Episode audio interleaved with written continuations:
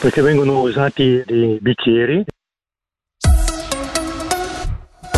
I bicchieri monouso riciclabili del Rabadan sono una soluzione che di ecologico ha molto poco. A promuovere la critica è l'Osservatorio per la gestione ecosostenibile dei rifiuti. Ci spiega il perché Daniele Polli, co-coordinatore e segretario di Occhio in polipropilene che poi vengono distrutti per essere riciclati. Viene prodotto un granulato da questi bicchieri che poi serve per produrre prodotti sempre in plastica ma di qualità molto più scadente. Sono convinto che con la disciplina che c'è di solito in questi carnevali la metà di questi bicchieri va a finire lo stesso all'inceneritore perché non verrà separata eh, correttamente. Come potrebbe dare il buon esempio? Eh, dovrebbe dare il buon esempio come viene fatto in altri grandi eventi come questi che abbiamo anche in Ticino, cioè il Festival del Film di Locarno Moon Stars dove vengono usati bicchieri lavabili e riutilizzabili. A Ticino abbiamo due ditte che si sono diciamo, instaurate da pochi anni che offrono questo servizio. Sarebbe peccato che queste ditte vengano tagliate fuori diciamo, da un, un ciclo come quello che noi riteniamo il più valido. E è chiaro che ci vuole un impegno maggiore, quello è un po' una caratteristica che si dovrebbe avere, no? una migliore organizzazione e il sistema può funzionare anche sicuramente alla badante. Il presidente del Carnevale Bellinzonese Giovanni Capoferri rimanda al mittente la critica ribadendo che la scelta del bicchiere monouso riciclabile rispetta l'ordinanza del municipio, soluzione che, si legge sul CDT online, al momento solo alcuni esercenti hanno accettato di adottare.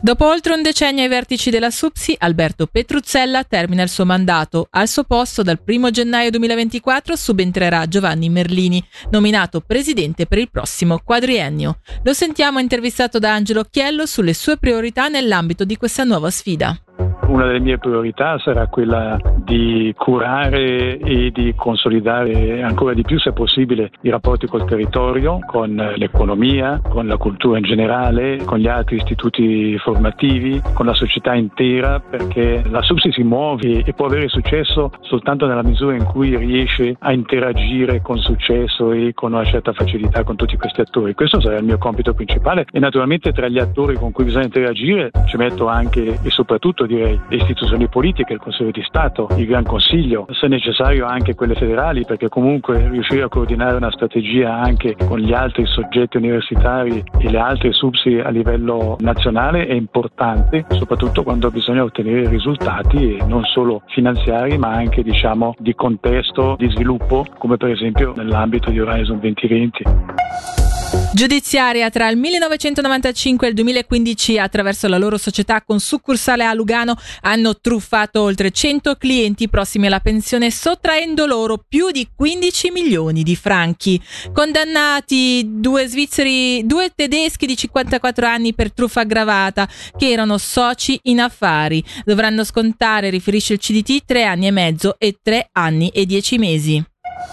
È stato presentato oggi il progetto coordinato dalla SUPSI per provare a trovare una soluzione al problema della bassa partecipazione lavorativa delle persone disabili, un lavoro che si divide in due sottoprogetti di cui ci parla in modo più dettagliato Fe- Carlo Ferraris, docente e ricercatore al Centro Competenze Management e Imprenditorialità il primo sottoprogetto che è più rivolto diciamo, alle persone con disabilità, eh, soprattutto nel momento in cui queste persone passano dalla scuola speciale o dai laboratori protetti al mercato del lavoro. E questo primo sottoprogetto mira a creare una rete di condivisione di, di conoscenze, di buone pratiche fra tutte le realtà che operano in questo ambito. Il secondo sottoprogetto, eh, rivolto invece alle aziende, mira a creare un prototipo di una piattaforma web che offre alle imprese dei percorsi di formazione, di sensibilizzazione, delle informazioni e strumenti di management utili per affrontare il percorso dell'inclusività con consapevolezza. Con il mese di gennaio passeremo alla prototipazione, passeremo a incontrarci con le varie realtà che vogliamo mettere in rete, a studiare delle metodologie di messa in rete, delle, di condivisione delle buone pratiche e con il secondo sottoprogetto passeremo alla prototipazione ma in collaborazione con eh, il nostro partner UCIT e i membri di UCIT che porteranno veramente la loro esperienza, la loro concretezza quotidiana.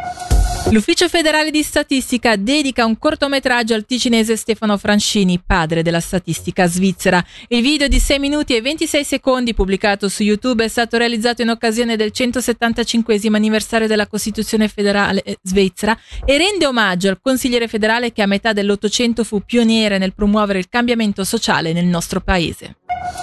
Ora Loche, il nuovo acquisto del Lugano, si è presentato oggi alla stampa. Dopo il suo primo allenamento di questa mattina, John Canville è stato a disposizione dei giornalisti per raccontare le sue prime impressioni. Il canadese due stagioni fa, vestendo la maglia dello Zurigo, aveva inflitto ai bianconeri alcune reti che sono probabilmente rimaste nella memoria del direttore sportivo Domenichelli. Sentiamo proprio Canville. Uh, uh... Sono molto felice di essere qui e di essere parte del Lugano. Si tratta di un club prestigioso e di un bel luogo in cui stare. Spero poi di realizzare molte altre reti e di portare sul ghiaccio la mia velocità.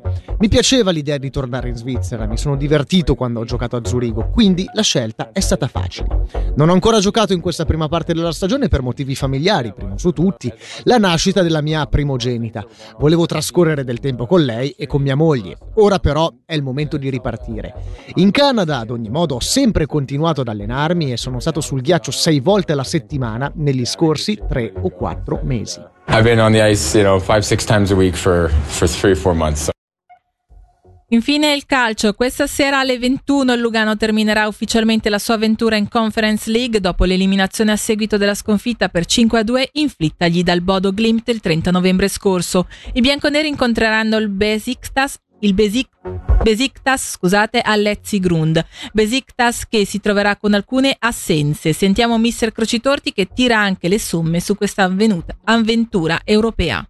Andremo a giocare sicuramente contro una grande squadra, una squadra che sicuramente per la storia che ha non vuole finire questo girone con un punto solo, dunque avranno anche tanto orgoglio. Noi però dobbiamo pensare a noi stessi, a non sottovalutare assolutamente l'avversario perché se sottovalutiamo il Besiktas vuol dire che manchiamo di umiltà e noi non possiamo mai permettercelo e dunque guardiamo a noi stessi, sappiamo quello che vogliamo fare, dobbiamo cercare di muovere la classifica, sarebbe bellissimo per il Lugano finire a sette punti, non siamo contenti di non aver passato questo girone, però ecco per noi domani è importante finire molto bene. Ecco. Ci sono stati qualche episodio sicuramente contro l'FC Lugano e questo non ho nessuna paura di dirlo, poi dopo evidentemente il calcio parla col Bodo Glimt per due volte abbiamo giocato due grandi primi tempi, però eh, non siamo mai riusciti a vincere le partite, dunque sicuramente da queste cose dobbiamo trarre tanti insegnamenti. Sono molto contento e orgoglioso di quello che hanno fatto i miei ragazzi. Ce la siamo giocata praticamente sempre, c'è tanto rammarico, però sicuramente io sono molto molto contento contento del percorso che hanno fatto.